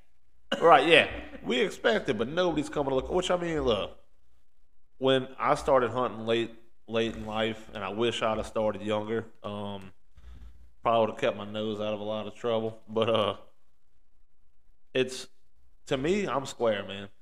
Oh yeah. I'm It- I'm square when it comes because it's not like oh I'm not gonna get caught. It's I don't want to get caught. I want to do the right thing, and it's not just because I want my kids growing up hunting and fishing, doing the right thing. I don't want to lose my privileges, man. I'll be honest. If I can't hunt and fish, I don't know what my wife's gonna do with me. Yeah, yeah. I mean, and that's like, you know, the the laws and the rules and the regulations are there on for a reason. You know, whether it's a good reason or a bad reason, it, it's still a reason. But like, Well, no, it's to me, it's it's all about preserving. It's all about preservation, man. well, that, that's what I'm saying. There, there's you- a reason for it. you want to follow those laws. Now, look, you got them guys don't care. yeah, bull lion, this and that and the other. But for me, I'm square because I want my kids to hunt. I want their kids to hunt. I want those memories. So I'm, I'm going to keep it square. and and you know, you talk about bull lion, and that was a huge part of our history in Louisiana, and that's a safety thing. Bull lion is all about safety because you don't know what you're what's beyond that target. Exactly. And- Well, not. Let me ask you this though. Talking about bull I'm I'm not sure of this at all. Can you bull eye rabbit I don't believe so. even on private property? I don't think so.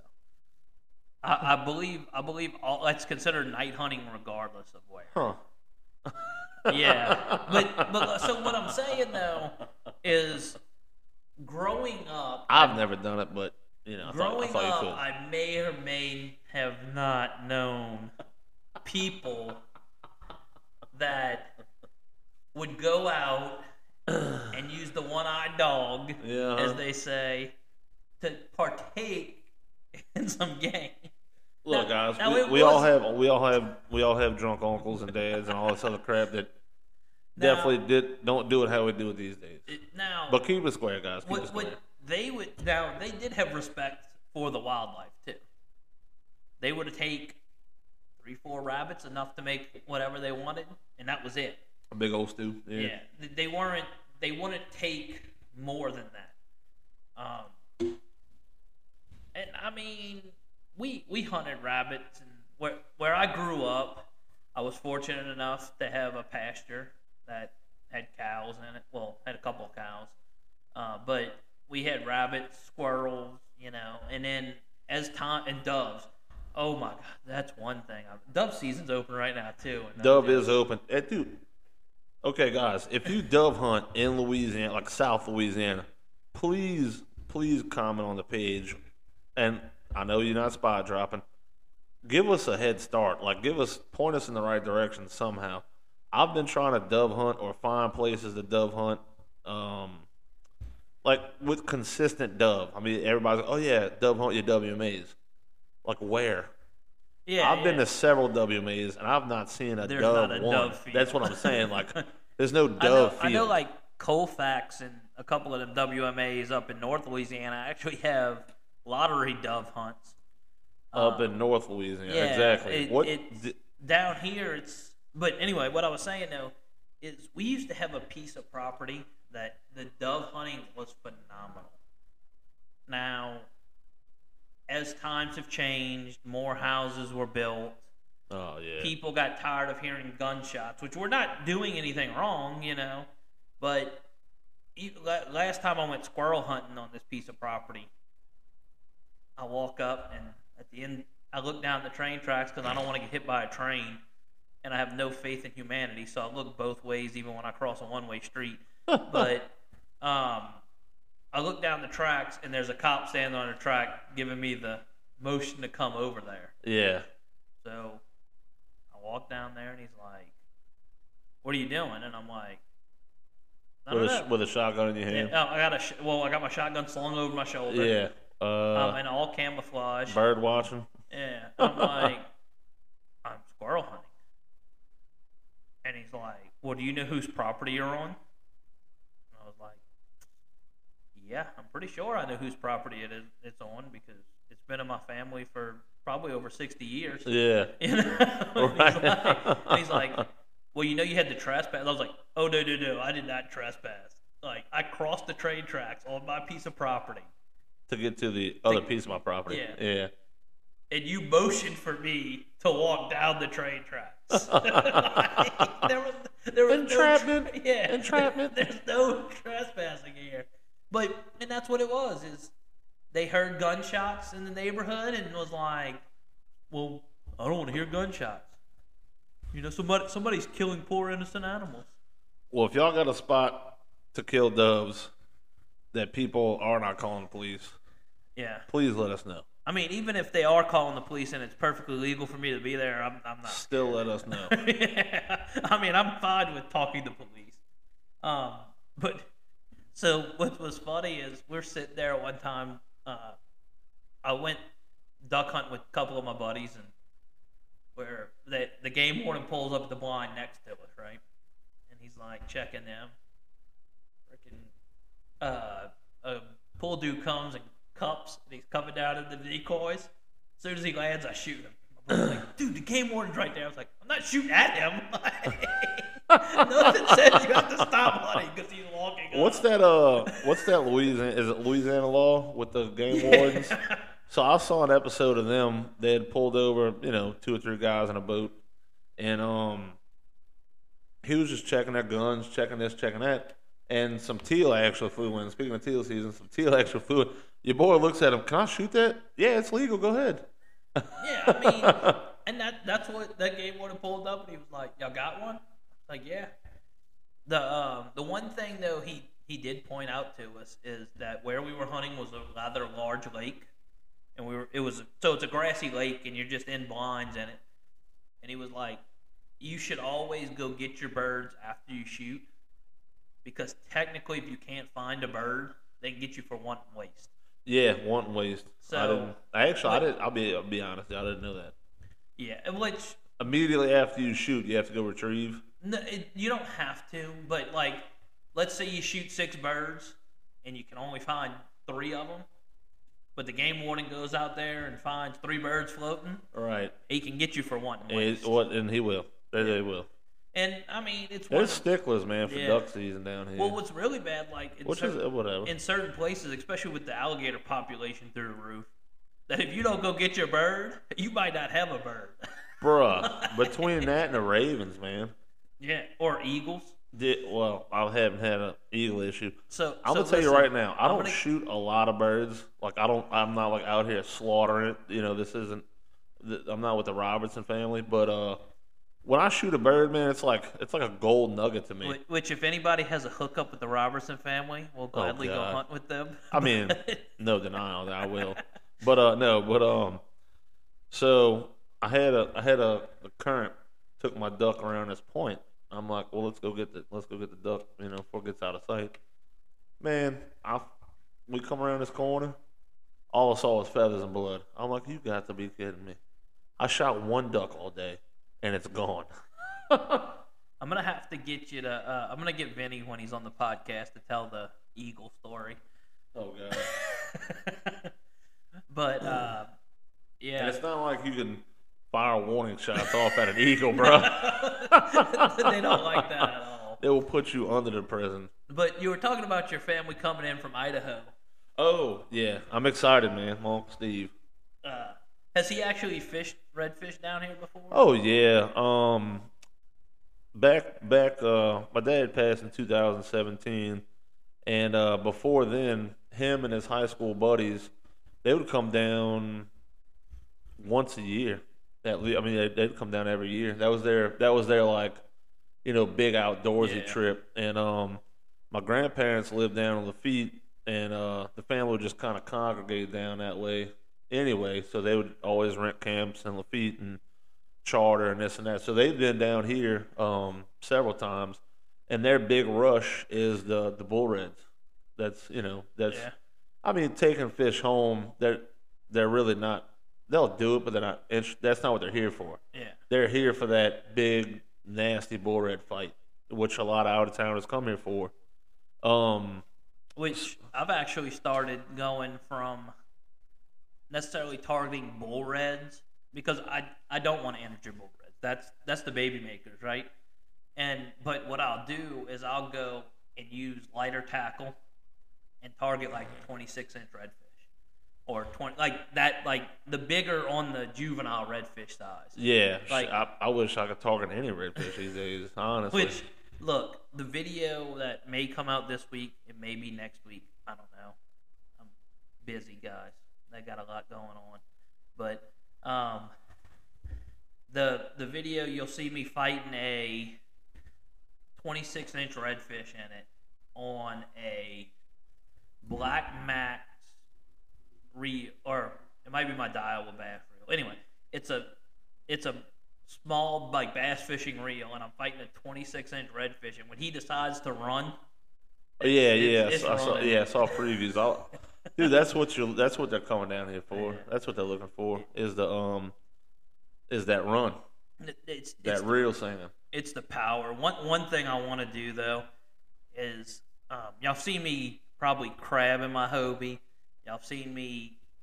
Actually, I think that's the only thing I've put a video out on because I can't catch fish. Oh no, I did put it. No, you me, you, you me got and a couple Vinny fishing. Yeah, yeah. I didn't catch any fish, but um, they do a tournament every year called the Ride the Bull, and it's a kayak fishing tournament. And I, I don't know if I want to enter that, but I definitely want that ride. I want to hook on to, even if it's like a 26 inch redfish, because we were in Vinny's flatboat with that 26 inch redfish, and it's pulling us around. The troller the- motor was knocked out of gear, and it's Yeah. pulling us around. Dude, they're they're, they're powerful. Yeah, and that's just, that's what they come down to Louisiana for, man. it, it, it's one of them things that a lot of people don't get get that experience. No, They don't. They don't get to feel that, right.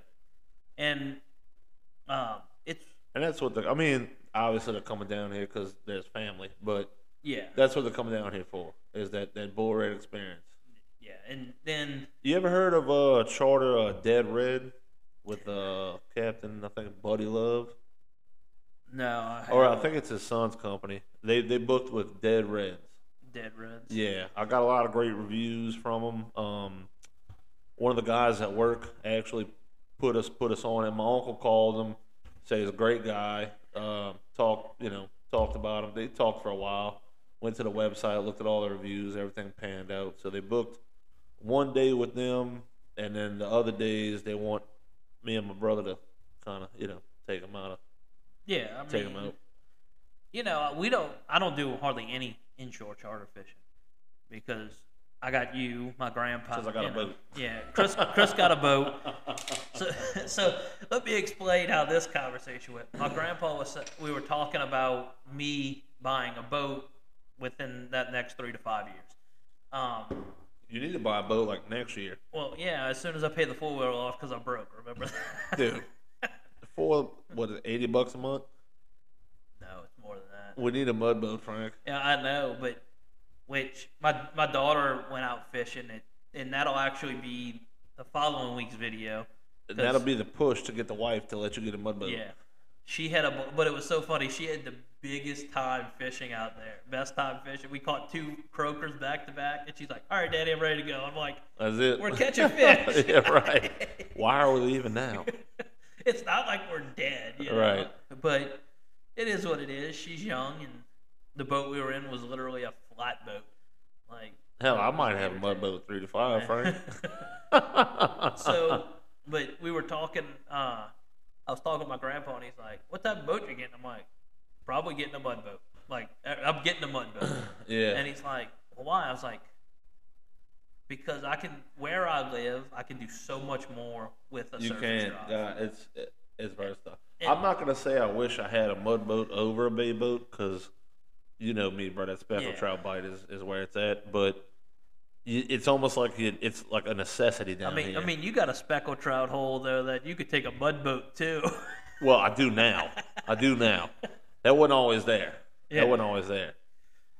But um, there, dude, there's just so much more you could do with a mud boat.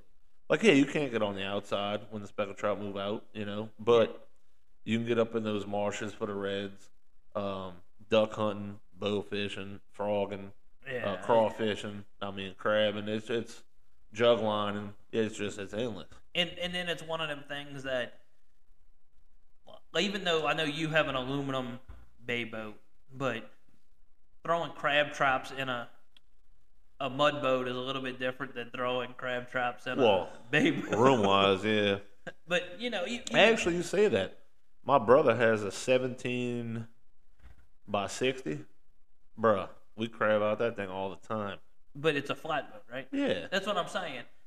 In other words, if like when when we go run, um, you know, we, we do it in my grandpa's bay boat all the time because we have crab traps and they, you know, but Well, it- this was nets. It wasn't trash. oh no, I'm talking about like crab traps. Oh, oh, It- yeah, it's goddamn. definitely.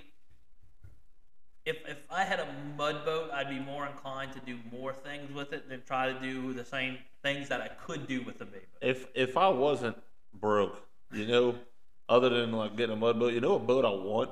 And it's just it's versatile. Party barge. No, hell no. What?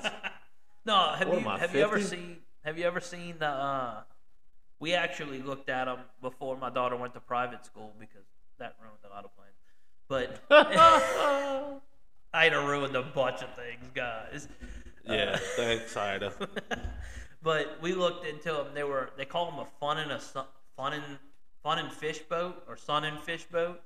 And it's, That's for your wife to get drunk on the bow of something. well, so what it is? That is is- not for fishing. You you ever seen the like like the boat that? That's just them nailing. Mm, yeah, I know. I thought it was somebody knocking at first. No, no, no, no. But so have you ever seen like the, you know, like the big offshore boats will have like the table in the front Yeah. with the seats wrapped around the front. It's- No, I, yeah, Yeah. I've, I've seen them. So it looks like that, but the seats fold down and it turns into a casting deck. So it's it's a hybrid is the idea. Negative. What I was gonna say is what my brother and I call a mullet smasher. It's a big, nasty, like 20, 22 foot by like eight foot wide, all well, with like a 150 on it, open deck. At, at that point, just get a Carolina skiff. Like, Yeah, but I want that big, nasty green monster coming down a bayou. I mean, you can paint it whatever color you want. Dude, think about it. You could run traps, nets, jugs. You could uh throw a trawl off the back of that thing, and you're not worried about jacking it up. It's just a big nasty. You know what I'm saying? It's it's it's a flatboat. That's but uh yeah, the mullet smasher. It- that's it's- that's it's a boat crazy. I would I would not be mad at. You, you say that, but like my um, godfather and all, I think that dude, which he works a lot with his boats, but he's got like he built a Carolina skiff skimmer boat, and he's like, oh yeah, you can fish out of it and everything. He like he loves Carolina skiffs. Dude, you know how Yeah. many frigate you you from down there? Yeah, You know how many Laetians have Carolina skiff trawl boats? and well, what's really becoming more prevalent with with that now is the shrimping industry is in such peril, and I know this is way off course, but with the price of shrimp down, the price of fuel so high, the big steel hulls and even the big fiberglass cabin boats, Yeah, they're not even running. th- they can't they can't make the money that they used to, And that's sad. Honestly, that, that's sad. and because it's not because what me and you are paying for shrimps down. No. I went to cap. I went to a local business. I don't. I don't like calling businesses out, but I went to a local business to buy bait shrimp the other day. Five twenty-five a pound. It's in Belle Chasse on uh, Wait, for for. for market bait shrimp? So this is what he tells me. We only have sixteen twenties. Oh my god. Jesus Christ. Dude, you know what's crazy though? Anywhere you go, whether it's restaurant, bait shop, you know, whatever, that's all I can find these days. Like if I want to come fry, or if I want to throw them at some redfish on the bottom or catfish, whatever, dude, 1620s. Nobody has them 1621s. You know what I'm saying? Oh, no, no, that's uh, the um, that's the fit. What? No, uh, 2125. Yeah, Nobody has 21, 2125. Uh, but we were laughing, and my grandpa, me and my grandpa always joke is that, Five twenty-five a pound for bait shrimp. yeah, You know what's But me and my grandpa were joking is because we'll buy them, and if we don't catch any fish, Fry 'em. fry them up. Fry Like 'em, it's, it's a perfect frying size shrimp. Which actually I did a video on that, and if y'all want to go, I went out to the camp, which that actually we'll actually use this to segue into the next talking point. But I went out to the camp to target redfish, and I bought dead shrimp, and only caught about six hardheads. And- Dude, those things are astronomical these days. I, I wish redfish would repopulate like hardheads. Hundred percent, hundred percent. Dude, you remember back in the day though? It's like, um, like oh, you throw dead shrimp, you know, you're gonna catch a couple hard, a couple Yeah. hard heads. But it would be like but you might you might hook up drum. redfish, drum, sheephead, Yeah. maybe some speckled trout. Now, one thousand percent you're catching hard heads. But not only that, not only that. You remember back in the day, you're like, oh, I'm gonna throw plastics just so I don't catch catfish. You know those rat basses eating plastics now? Yeah, I caught um, over Labor Day weekend. I caught probably a three pound hardhead Well, our on, last pla- on the plastic, and I'm like, what? This Why? is supposed to happen. Like, our last video, our last Yeah. the, the video, yeah. dude, we was catching like I mean I'm not gonna say monster gaff top, I've caught bigger, but Which, gaff top Yeah. on plastics. which, and that's Why? what's funny is Why? when They're evolving. when my dad bought his boat, probably 15 years ago, 10 to 15 years ago, he he knew about spec fishing because he worked with a guy that used to guide. And he'd be like, "Oh, you got to go chase the birds dive, and you got to do this, you got to Oh do that." Oh, God! You know how many? Yeah, I know where you're going. But well, in Barataria Bay, the last three times that I chased birds, gaff top. gaff top. J- I mean, like, and not like, oh, that's a decent size gaff. It's like that is like a state record gaff So- on plastic. I used to I used to stay with my grandparents back the back of the feet back by Seaway, the well the old Seaway. It's not around anymore.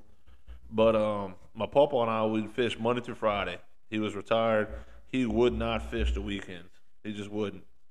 So he ran me down to um, Manila Village. And dude, when I tell you, even as a kid, you know, like everything's big when you're a kid. This thing wouldn't fit in the ice box, gaff top. I mean, it had a front end. He had a, a head like a front end of a Cadillac. I mean, just a monster gaff top. We are I think we were close to the Grand Isle though, on the other side of Manila, but in that area. Yeah, I mean, just just ginormous. and on an old Zebco 33. I don't know. Last time I brought a Zebco 33, I got made fun Dude. of. Frank, I was like 10. You know what I'm saying? You're like 34.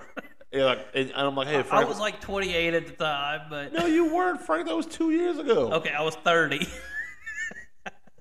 God damn. but so if I invite you speckled trout fishing, you're not gonna be like, oh yeah, I'm, I a, I'm a brought I brought a spin cast or whatever they call it, open face reel. dude.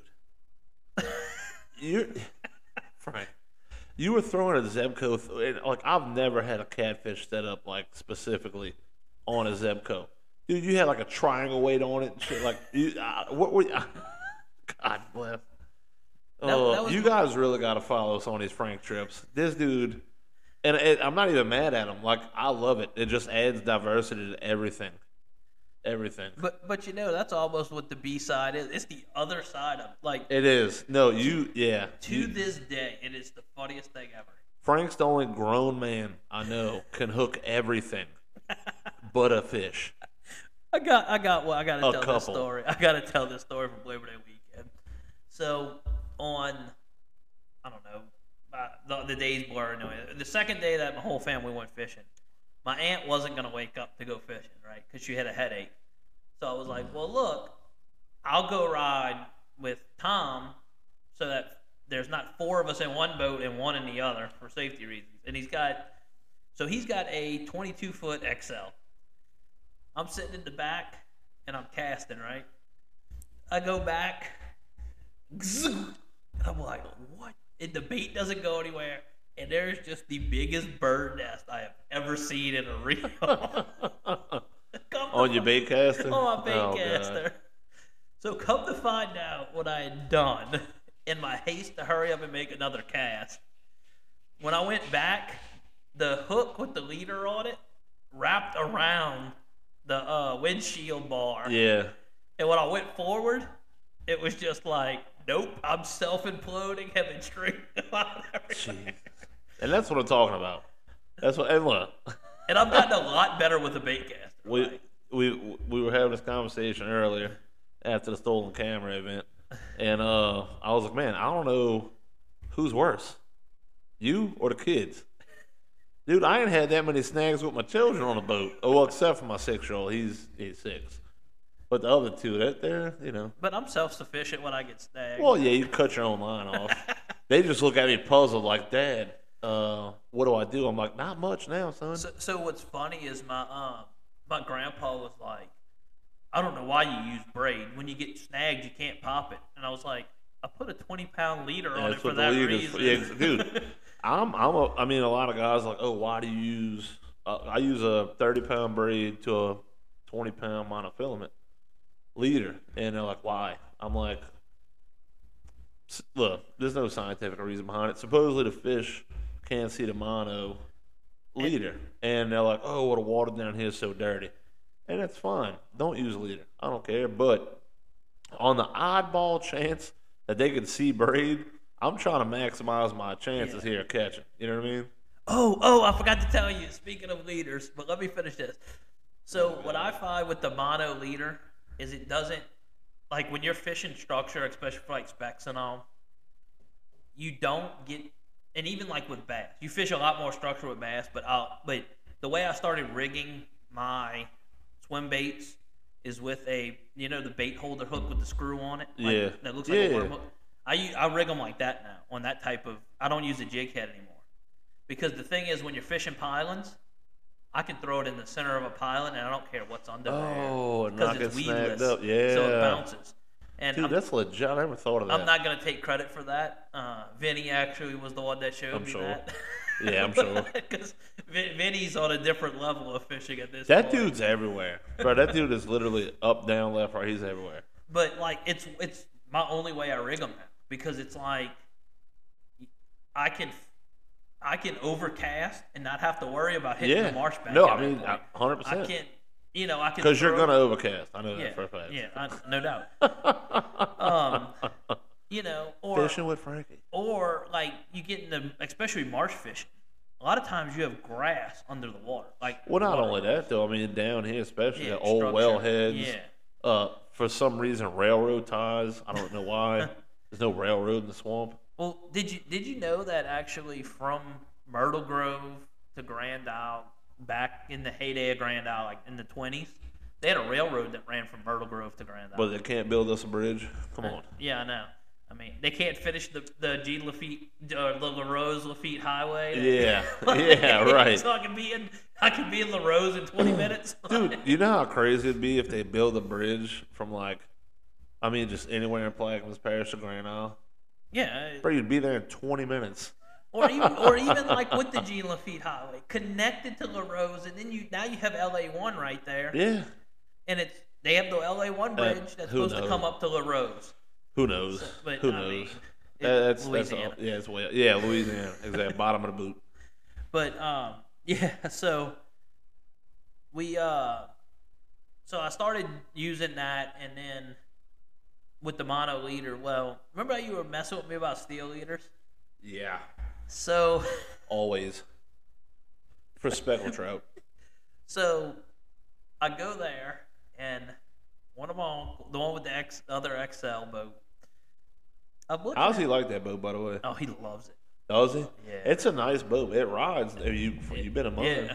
I mean, I've been in his too. Yeah. We came we came across Barataria Bay, and it probably had six inches to a foot across it. and he was running wide open, Oh yeah. and it's yeah, it's like you know, yeah. and oh yeah. not Dude, it's a beating you, bait it's boat. not. A lot of people, a lot of people throw shade on aluminum, but it's like, it, it's it's a bait boat all through uh, and through. it, let's put it this way: I think it rides better than the Skeeter Bay boats. God, really? I, I think it like in rough in rougher water. I think it rides better than a Skeeter. I don't know, man. Skeeter's like top line. Well, Skeeter Skeeter used the design as the same as a bass boat, right? So, Yeah. like if you look at the hull of a Skeeter, It's that low profile. low That low profile, and rounded, it- but that, yeah. yeah. it, I think now it may have just been the days that I'm comparing it to were different. Well, But- I mean the older model. Well, But don't now I say that, but the Skeeter that I'm comparing it to is like the original bay boat of Skeeter. yeah, they they So uh my, yeah. gra- my grandpa's had my grandpa's had the same bay boat since I was ten. I think his boat's like twenty two years old at this point. Oh, cool. So he just changed the motor last year. Never changed the oil. Never did anything. I'll be honest. That's why I went. Oh, that's the one you were telling me about. God damn. they, they so they go. the boat mechanic goes and he's like, "When's the last time you changed the oil?" My grandpa's like, "I don't know. I don't think I've ever changed the oil." He's like, and he's like, "All right, I'm gonna pull this." It started running bad. Yeah, It started running bad. Not that it wasn't running; it was running running bad. running a little. It was it's running a little rich today. I haven't changed oil in 20 years. So then he goes, he takes the spark plugs out. And you know how the spark plug got that little L shaped or the little U shape Yeah, that connects it yeah, for it to arc off on? That's no longer there. Like it's burnt off over the years. Oh my god. Hey, look, what kind of motor was that? that was a Yamaha. Yama dog, all the way. We're not sponsored, but I'm preaching them. Yama dog. If you could run a motor flat for 20 years and not change a damn thing, it's gonna be that Yama dog. Yeah, it, it was like I he never had any major problems with it except it started running bad one day. But that's probably After was 15 years, you're like, what the hell? damn motor. And it, it was like one of the original four strokes, right? Right? Oh my god. So he had like the so he has a and then so now he has a Suzuki on it because I'll be honest, man. Suzuki kind of stepped up, man. A So- buddy of mine had a 21 foot, um, what is it, Bobby Boudreaux or something Boudreaux? yeah, Uh, I think is it Bob? I think it's Bobby Boudreaux uh, Hull. He only made like a handful of these things. But when I tell you this boat, I wanted to buy it from him. And uh, when I tell you he had a 140 Zook on the back, bro, this thing would fly. I mean, like F14 fly, and uh, cut like a knife. I mean, you'd you'd be three quarter throttle, making a, a 90 like nothing. I mean, this thing just cut, and uh, that's when I was impressed with with Zooks. I was like, uh, that They run, bro. The Suzuki runs. Yeah, I'm, I wasn't mad at it. they're they're a, and it's almost one of them things. It's really preference. All your big manufacturers, Suzuki, Yamaha, Mercury. Um, I don't I don't find any. They all have their pros. They all have their cons. And look, Well, well look, and what I'm, saying. I'm a saying. am a preach Yama dog all day. Yeah. all day. You So, can beat them things up. They're What, what. I'm saying though is, I've ridden in boats with almost, and I've ridden boat. I guarantee you, I've ridden with every major outboard motor company. I've ridden in their boats, and I've never found, I've never heard people like talk extremely bad. The only issues I've heard about Mercury were with the Verados. Is that, well, yeah, but that's because you're putting a supercharger on a 300 horsepower motor. right. You're putting never yeah, right. That that's like But- turbo putting a turbo on a Yeah. lawnmower. My um, so my my dad worked used to work for the state, and right when they first came out, they had they got on state contract because that's how they push them, right? With the Mercury, yeah. the Mercury Verados, they put it on a Boston, a Boston whaler, and he says they're running, going out to check a rig offshore, and he said, "Oh, I saw it here, boom, boom, boom, boom, boom, boom," and he said smoke's just billowing out one of the motors. So they shut it down, go look, and the piston shot out the side of the block. So uh, Mercury was like, "That's the first one in the United States to do that." They had the first major issue with them, and then since then, I know at one point Bassmasters had banned the Verados for that reason. Oh, because when, when you think about what you ever watched a bass tournament take off, yeah, it's a hundred boats going full throttle. yeah, run it, yeah. Well, when one of them blows a motor, what happens? Somebody's running into Yeah, them. somebody's running Yeah. back into them, so they had to. Which, just- dude, I'll be honest, bro. I thought the Verado was like top of the like top dog. they, they're top better now. Yeah, they, they're okay. a lot better now. Um, Okay. I want to. I don't know. My, I know at one point my uncle had the Verados on on his offshore boat. He's got a contender. He's got a fountain. Fountain. Fountain. Um, man, that's a great boat. Oh, dude, That's a great boat. it it rides good. Like the the snapper video when I went offshore, that's the boat we're in. Yeah. What size is that? 38 foot center console. That's a boat, man. Um, it's now it's so I've actually found the story out, which was pretty cool about it. Is that it was the Disney World's fishing team's boat. What? So Disney World has a fishing team. I didn't know this. Yeah, me neither. Until two seconds ago. So the guy he bought it from was like, "Oh yeah, uh, we, we every like two to three years they have some towing company out of uh, Houma. Every two to three years we get we buy their boat because they only use it for one season and then they're like, we're done, Really? we sell it. Yeah, Bra- so it'd be like your motor now. Yeah, it's brand new. The motors might have a thousand hours on them, Yeah. but that's because they're a lot of time depending on where they fish, they might not trailer them Right. because they would fish the Bahamas. Well, how do you fish? How do you get to the Bahamas? You can't trailer your boat to the Bahamas. Yeah, you just run them. you got to run them. Um, but that that boat, since he's had, it's been to the Bahamas, been three, four hundred miles offshore in Grand Isle. And, Um, yeah, I mean, he has a life raft with it. Yeah, it's an hour and forty minutes. yeah. But, I mean, look, guys, I don't know if y'all like the longer podcast. We can split it up if y'all want to. Let us know. I mean, we need we need some feedback. We need some guests. yeah. Steve Rinella, if you're listening. I mean, any anybody that wants to be on it that taught that knows anything about anything or just want to give your opinion, you know. We'll Dude, I. I, you know who I'd love to get on here? Honestly, I mean, a handful of guys. Marshman, yeah, Marshman Masson, bro. I, Cause he, just the way he's passionate about the bayou, I feel like that's the same way I'm passionate about the bayou. Just, he loves fishing for what it is.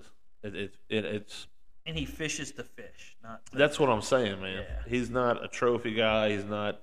Now look, he keeps fish, but I mean, the limit's 25 on specs. He's okay. I'm only taking 10. That's all I need. yeah.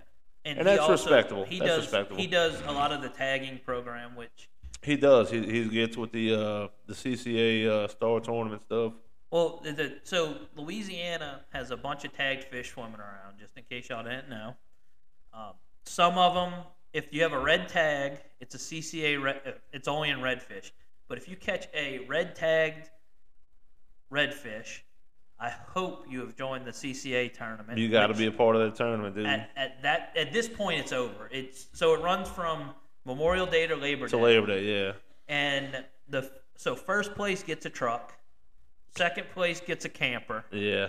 um, third through fifth, I think, Gets a boat. Gets a Triton boat. Yeah. Oh, it's Triton. It's a Triton boat. Really? It, it was Nautic Star. Uh, it might be not. I think I think it's a Triton this year.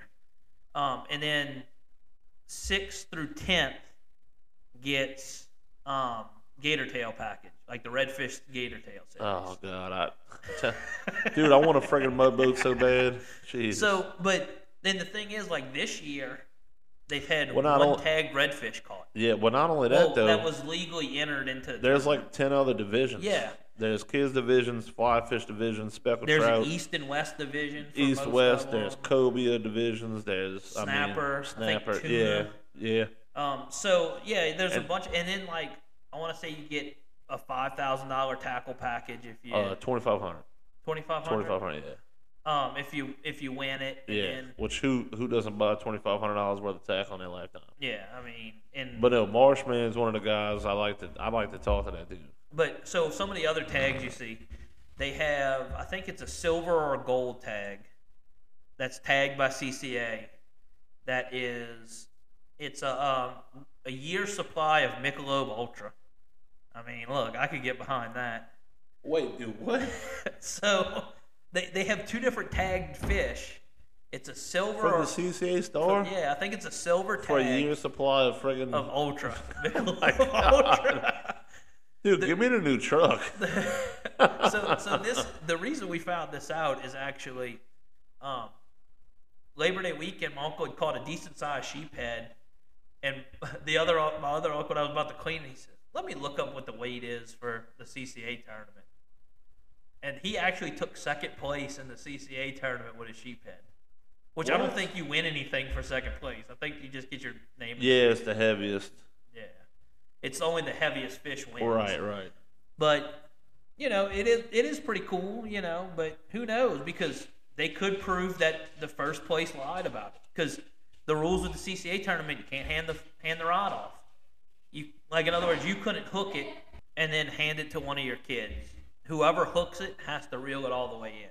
But anyway, so the other tag that you'll find in the marsh is the tag Louisiana tag, and I, me and Vinny and there's a there's a bunch of actually a couple people on YouTube and all that do it. And what that is is we they tag speckled trout and redfish for research purposes. Oh yeah, y'all did do the uh, yellow Yeah. tag video. Yeah, that was the uh, the video that would be coming out this week or next. I don't know. Yeah. We're, we're gonna it. call that scream. Yeah. yeah. So it's uh definitely if you catch one with a yellow tag in it, call it in. If you want to put the fish back in the water, you can do that too. Yeah, that's fine, but it. yeah, you can still keep it, but call it in just just to in. uh yeah, let It- let them guys know where where it was at. I mean, you never know where it was put back in the Yeah, water, it- where it it- was tagged at either. yeah, it's kind of it's kind of like when you shoot a banded duck, right? Right. It's all about the migration of the animal. So they want to see they Right. caught like for example, ours was in the middle of the marsh. Look, not everybody's friends with the green guys, but on the conservation part, you know, do you try to do your part on that at least? And even if you want to keep it and eat it, that's fine too. You know, just just jot No, it's a legal fish. You can keep Yeah. it. Yeah. Um, now, like some of the, now it depends on who I go fishing with, but there was times that I went fishing with people and they're like, "Oh, that's illegal fish. It's going in the box," and I'm on their boat.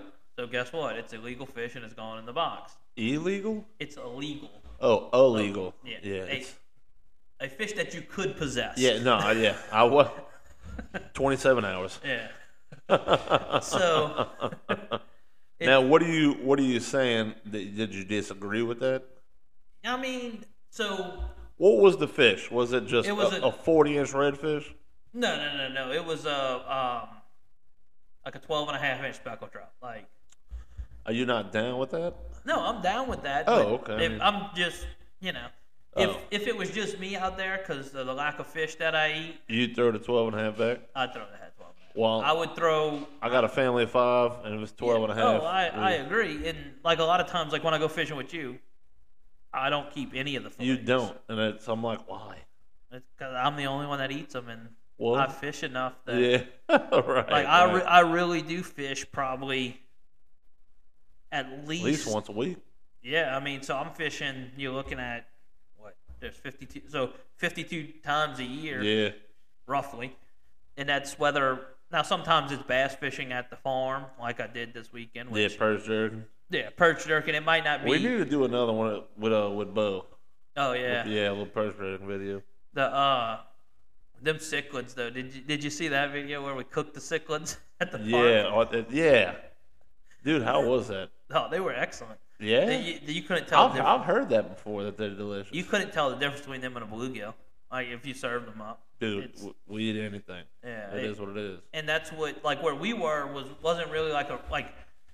So we're at the park that we were at was kind of there was no industrial area or residential area around it. It's a drainage area, but it's not as. It's freshwater drainage, guys. It's Yeah. rain. It's Yeah. rainwater.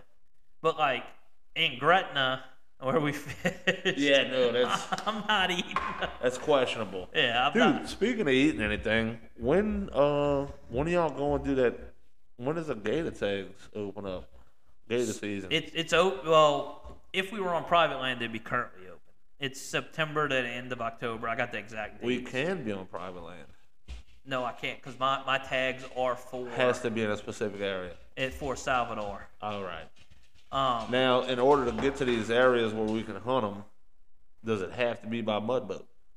yeah, because Salvador don't have any access in without boat access. Now, if you have a out, outboard that can run the canals in Salvador, you can use that too. Right. but we're going to use it because we know the areas we know in Salvador where we know there's large alligators, which for us it doesn't matter because we're not selling hides or anything. Right. Right. Um, what are you doing with the hides? Well, we're going to figure out what we do with them. We're going to try to tan them on ourselves That'd be cool. Yeah. because the the thing is, so I could sell a whole alligator at seven foot for thirty five dollars. Come back For thirty five dollars for the entire with the meat and everything. Yes. It's less than. It's like I think we figured For at thirty-five For dollars. thirty-five dollars. What the? f- But you go to a restaurant, alligator sausages, yeah, ten dollars a link. ten dollars a link. It, it's How the hell? There's no. There's no. They're not paying anything for them. And a lot of it is because farm raised. Let me get one of the heads Yeah, that's fine. I mean, for the for the juniors. yeah, I mean, uh, we're gonna try to figure out how to clean, clean the heads and all. I'm sure. Yeah. I think it's a salting process. I don't know. I, I'm, we'll figure it out. Yeah. look, look, we'll figure out a lot of stuff. Right, yeah, yeah. There's a lot going on. But um, so I was actually talking to an older trapper that I know, and that he was showing me how to make cable restraints. Which, if you want to learn how to do that, find a trapper because I'm not going to show it ever on YouTube or Facebook or Instagram or any of that. Just because if you use it improperly, they can be extremely detrimental to a population. All right, so what he was telling me is that the way to really make money off of trapping right now is the novelty and to go out and trap for people. So like if you got a partner that has like specifically. a hundred acres of land and they got coyotes they want to get rid of, Oh, you yeah, go in yeah, there and you say, Look, it's twenty bucks for me to set my traps out and twenty bucks a coyote that's caught. Right. So but That's crazy. Gators ain't worth. yeah, and and it's all the that industry. It's, and it's the it's the farm raising of. And I'm not saying anything against farm raising, Yeah. but it's it's just that there's a farm raised alligator has a perfect hide. So I there's no imperfections. Yeah, there's but no it just, I don't know. It just takes away from the. You know what I mean? the history of it. Yeah. It. I don't know. So, but we need to wrap this up because we're going Yeah. on we're getting up on almost two hours. two hours here. Um, you can find us on Instagram at b underscore side outdoors. You can find us on TikTok at the same username. I'm going to leave the link tree in the show notes below, which will have the links for everything. Um, Facebook, we're at Louisiana Outdoor Experience. YouTube, you can search B Side Outdoors or Louisiana Outdoor Experience. So go check us out. Hit that subscribe button. Hit the subscribe button down below. Tell a friend, tell a family member, tell somebody to listen to this. Uh, look, if if you tell two people and then they tell two people, oh god, it's a pyramid scheme. it's a pyramid scheme. But, we get a bunch of listeners. So, and remember, thank a veteran. They are the ones that allow us to do what we do, and I hope to catch you on the B side of the outdoors.